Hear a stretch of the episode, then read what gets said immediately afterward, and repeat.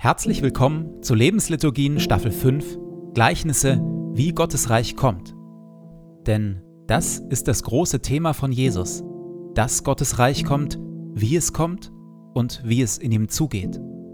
In immer neuen Geschichten und Vergleichen bringt Jesus uns und unsere Welt in Berührung mit Gottes beglückend irritierend anderer Welt. Er erzählt dazu von Einbrechern, Weingärtnern und Witwen, von Weizenkörnern, Sauerteig, Reichtum und plötzlichem Tod. In den Lebensliturgien lassen wir uns von Jesus mit hineinnehmen, in diese Geschichten und in das Kommen seines Reiches, seiner Wirklichkeit. Und jetzt viel Freude damit.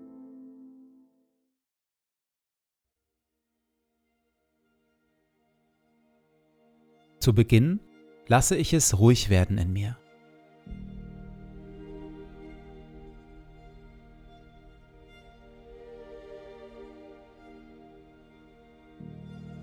Ich atme langsam und bewusst. Du Herr bist hier, jetzt, in diesem Moment und in meinem Herzen. Du Herr bist nah, näher als mein Atem und mein Herzschlag, näher als ich mir selbst bin. Du Herr bist Wirklichkeit wirklicher noch als alle Freude, Schmerz oder Sorge. Du, Herr, bist hier, jetzt und schaust mich liebevoll an.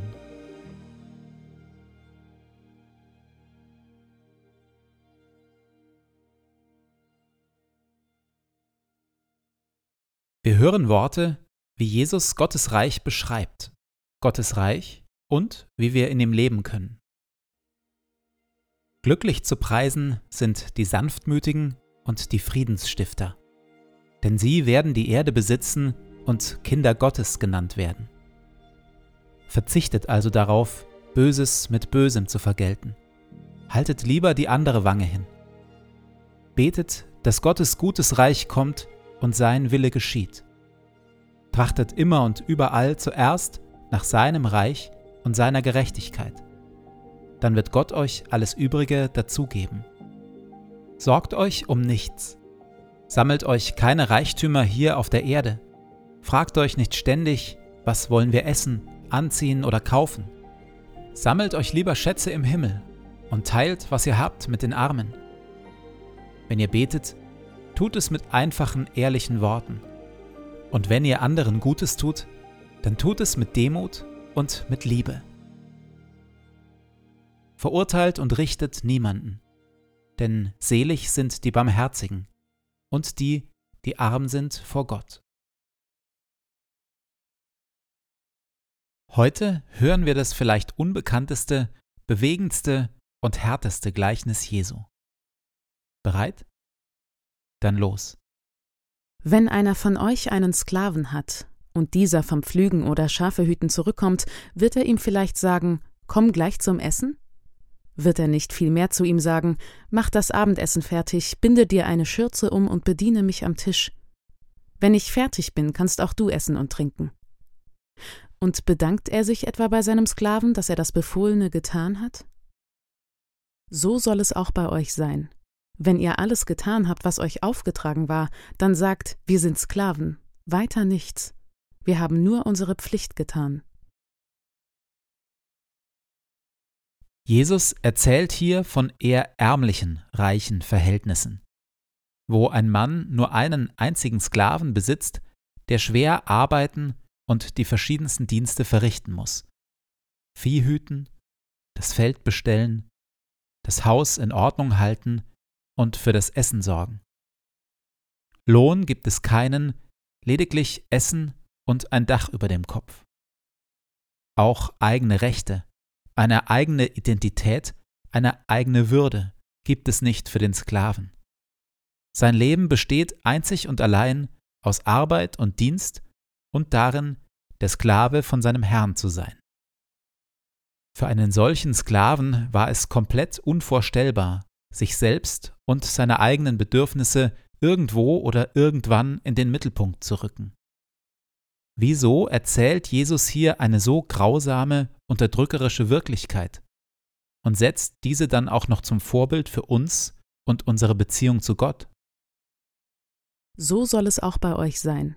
Wenn ihr alles getan habt, was euch aufgetragen war, dann sagt, wir sind Sklaven, weiter nichts. Wir haben nur unsere Pflicht getan. Gott sei Dank hat Jesus auch noch andere Gleichnisse erzählt. Einige Kapitel vorher im Lukasevangelium erzählt Jesus zum Beispiel ein Gleichnis, in dem wir als Diener und Sklaven völlig überraschend gewürdigt und bedient werden. Seid wie Diener, deren Herr auf einem Fest ist und die auf seine Rückkehr warten, damit sie ihm sofort aufmachen können, wenn er kommt und an die Tür klopft. Glücklich zu preisen sind die Diener, die der Herr wach und bereit findet, wenn er kommt. Ich sage euch, er wird sich einen Schurz umbinden und sie zu Tisch bitten, und er selbst wird sie bedienen. Und dann gibt es ja noch das Gleichnis vom verlorenen Sohn, wo wir nicht mehr als Knechte, sondern als Söhne und Töchter angesprochen werden. Wir werden in den kommenden Folgen noch davon hören. Und dann gibt es ja noch die Stelle im Johannesevangelium, wo Jesus uns zuruft, ich nenne euch Freunde, nicht mehr Diener. In Gottes gutem Reich geht es also um Befreiung, nicht um Versklavung. Ist es möglich, dass Jesus in diesem Gleichnis hier etwas Befreiendes versteckt? Ich höre die Worte des Gleichnisses noch einmal ganz aufmerksam und versuche, mir von Jesus darin etwas Befreiendes zeigen zu lassen. Wenn einer von euch einen Sklaven hat und dieser vom Pflügen oder Schafehüten zurückkommt, wird er ihm vielleicht sagen, komm gleich zum Essen? Wird er nicht vielmehr zu ihm sagen, mach das Abendessen fertig, binde dir eine Schürze um und bediene mich am Tisch. Wenn ich fertig bin, kannst auch du essen und trinken. Und bedankt er sich etwa bei seinem Sklaven, dass er das Befohlene getan hat? So soll es auch bei euch sein. Wenn ihr alles getan habt, was euch aufgetragen war, dann sagt, wir sind Sklaven, weiter nichts. Wir haben nur unsere Pflicht getan. In der Stille komme ich mit Jesus darüber ins Gespräch, ob ich in diesem Gleichnis etwas Befreiendes entdecken kann.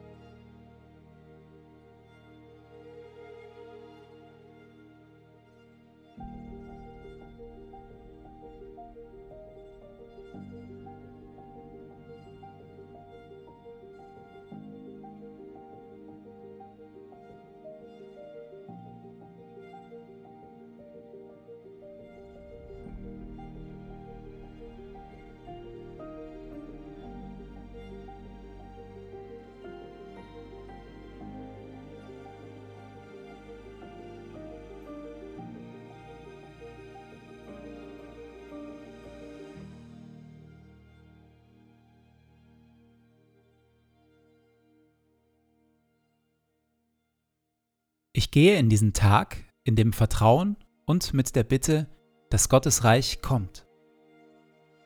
Herr mein Gott, öffne meine Augen für deine Wirklichkeit, für das, was du tust und für das, was du heute durch mich tun willst.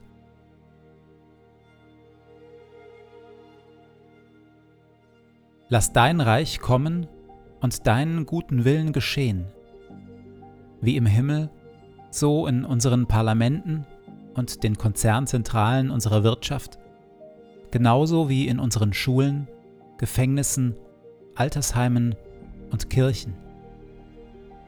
Und natürlich auch in meinem Leben. Sende zu all dem deinen Heiligen Geist, denn dein ist das Reich und die Kraft und die Herrlichkeit in Ewigkeit. Amen.